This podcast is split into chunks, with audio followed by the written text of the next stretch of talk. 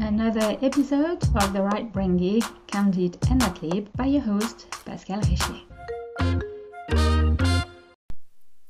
How do you refill your tank?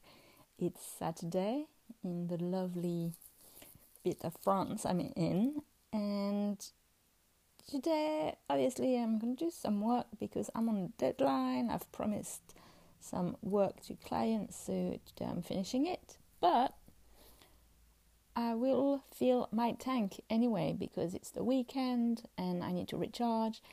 So there's going to be some time in the sun to get that vitamin D. There's going to be some deep breathing and a bit of meditation because uh, that's always good for me.